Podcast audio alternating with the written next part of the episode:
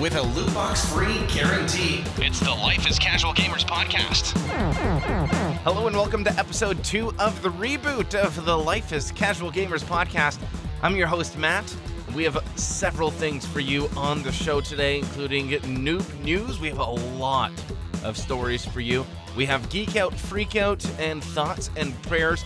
I do want to start the podcast by mentioning that sometime this week we will be uploading a video to YouTube with a game review of Apex Legends with some tips in there as well. That'll be found on our podcast channel, so keep your eyes open for that.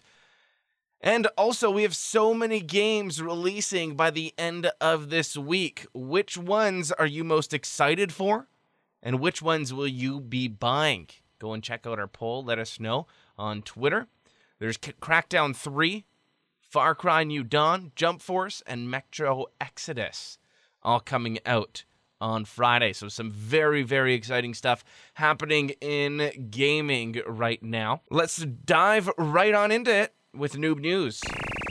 Noob news. Nintendo Direct is arriving later today. In a tweet, Nintendo has said that they'll be featuring thirty-five minutes of information on upcoming Nintendo Switch titles, including new details on Fire Emblem Three Houses.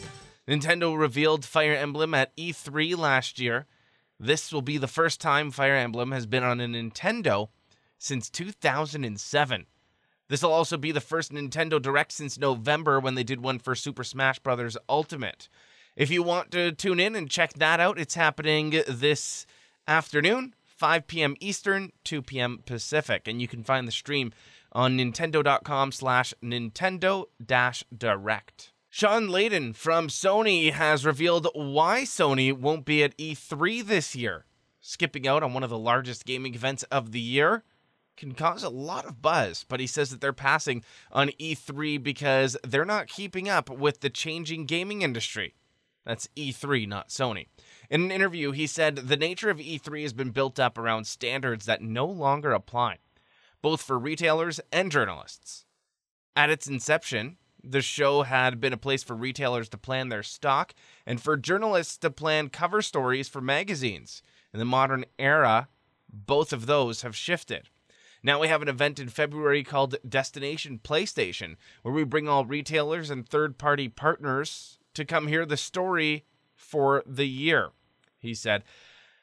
They're making purchasing decisions in February. June now is just too late to have a Christmas holiday discussion with retailers. So retailers have really dropped off. And journalists now, with the internet and the fact that twenty-four seven there is game news, it's lost its impact around that. So the trade show became a trade show without a lot of trade activity. The world has changed, but E three hasn't necessarily changed with it. It sounds cool that they're doing Destination PlayStation in February. You know, I get it from them and on a business side of things. But unfortunately, that's only going to be devs and journalists and investors. We won't really have access to that as fans. So it's not like they can, you know, announce a release date for The Last of Us two during the event like they can for E three. Really, all I want this year is a release date for The Last of Us two. I think Sean's kind of missing the point, though, on this when it comes to E three. Sure, hold your February event, keep it insider knowledge, whatever.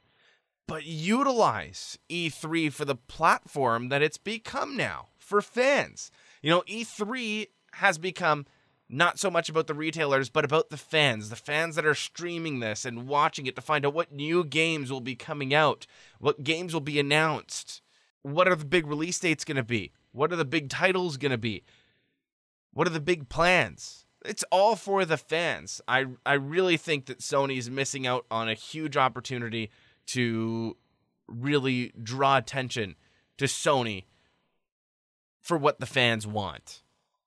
It's definitely a missed opportunity. I get what they're doing in February, but if you're not going to stream that live and announce all the big Sony things independently in February rather than in June, then use June to announce what you discussed in February at your Destination PlayStation. And as a casual gamer, you gotta love Rocket League. It's the ultimate game for filthy casuals like myself. Five-minute game length, couch play, controller games, and the most toxic someone can get is by spamming, "What a save! What a save! What a save!" Well, good news, if you've been playing alone on a platform your friends don't have, a cross-platform party system will be coming very soon. How soon? February nineteenth. We have a date. This is fantastic.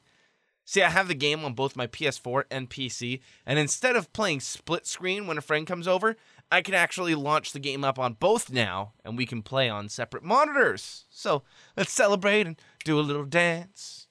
Do a little dance. You can't see me because it's audio, but I'm dancing. My singing voice isn't as good as my dancing moves. Apex Legends, of course, you've heard of that. Well, it's already broken Fortnite's record. It had over ten million users in its first seventy-two hours, and now there's over twenty-five million active users. This thing's been out for a little over a week now. Absolutely insane. But more importantly, Apex Legends is doing great things for Titanfall fans. With Apex Legends' release, it's given Titanfall two multiplayer a burst of new life as people are digging up their old discs, popping them into their P S four or Xbox, and playing Titanfall two again. I loved playing Titanfall two multiplayer, and I'm not going to lie, I definitely considered playing it again, but it's just rare that I play my P S four. But I'm glad that when I do decide to finally go and pop it back in, there will actually be people online playing. We're getting a nice taste of nostalgia as well from the Assassin's Creed series. Assassin's Creed three is being remastered. We posted this on our social media feeds when the news broke last week. They released a comparison trailer, but now we have the release date. It'll be released on March twenty-ninth. Assassin's Creed three was, I think, the first game that I've played from the series, and it's really what made me fall in love with it. I know I'm missing out on one and two, and everyone talks about one and two are the best ones. They're much better games. Yeah, yeah, yeah, I get it. But this one has been my favorite so far. And if they remaster the first two, I'll play them. In the meantime, I'm going to take a trip down memory lane on March twenty-ninth and play Assassin's Creed three Remastered. If you've been anxiously waiting for Anthem to be released, you won't just be getting a game. Director Neil Blomkamp has teased a new trailer for, of a live-action short. We'll have that posted to our social media. So remember to give us a follow and a like on Facebook, Twitter, and Instagram. Head there, check it out. Just search Life as Casual Gamers.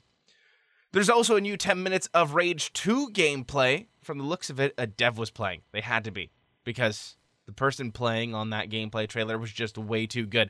Destroying everything. Made it look easy. And it also made it look really cool. And I honestly think that the popularity of Apex Legends is going to help Rage two, as it kind of looks like it has a similar feel, other than the whole, you know, battle royale thing. We also have that ten-minute Rage two gameplay video posted to our social media feeds as well. That's it for Noob News. Now on to Geek Out Freak Out. Geek Out Freak Out. So the Grammys were this past weekend, and while I typically don't really care to see Hollywood celebrate itself, I, I'm a huge music fan. I love music, and I love watching the performances. And over the last year, I've actually become a huge Post Malone fan. Whether you like it or not, I believe he's the future of music. He really is the next big star, and he's not going to be going anywhere anytime soon. I promise you that. And it was really cool to see him perform with Aerosmith last year. And it was amazing to see Steven Tyler, such a huge rock star, shout out to Posty, calling him the next generation of rock star. I know it, it really ticked off a lot of Aerosmith fans, but it's true whether you want to believe it or not. And at the Grammys, seeing him perform with the Red Hot Chili Peppers, that was unreal. I was freaking out the entire time. It makes me so happy to see one of my favorite new artists performing with the legends that I grew up listening to. You know, I've seen the Chili Peppers a few times. One of those times I happened to be six rows from the stage, humble brag. I also even got a chance to meet them.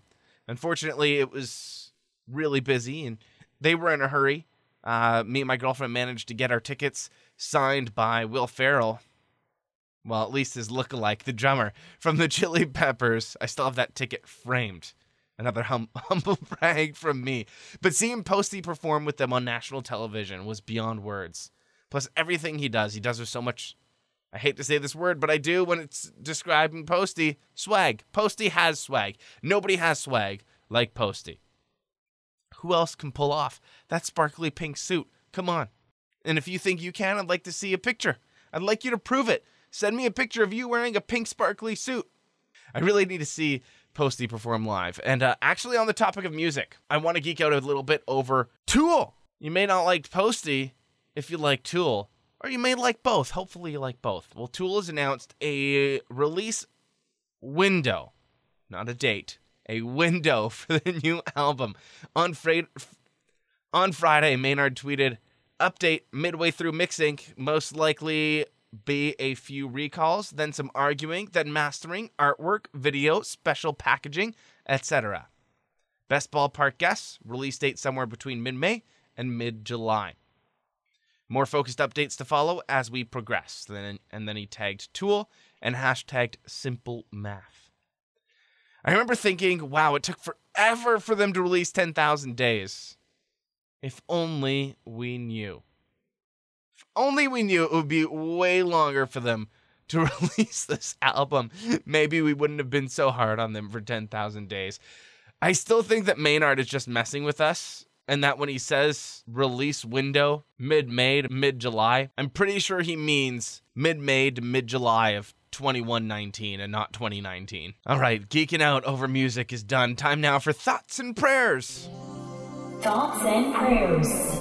My thoughts. The more we talk about Apex Legends being a Fortnite killer, how long until Apex Legends gets saturated with so many players that it becomes the new game to hate? In my prayers, I pray to no longer finish in second every single time I play Apex Legends. Those are my thoughts and prayers for this week. That's wrapping up another episode of the Life as Casual Gamers podcast. If you enjoyed the show, make sure to leave a like. Make sure to subscribe to the podcast. It's absolutely free to subscribe. No loot boxes here. And of course, remember to follow us on Instagram, Twitter, and Facebook. Leave us a comment, a review. Let us know what you think about the show. Share it with your friends. Of course, all of this is very much appreciated. Come back again next week for another episode of the Life as Casual Gamers podcast. Good luck and have fun, you filthy casuals.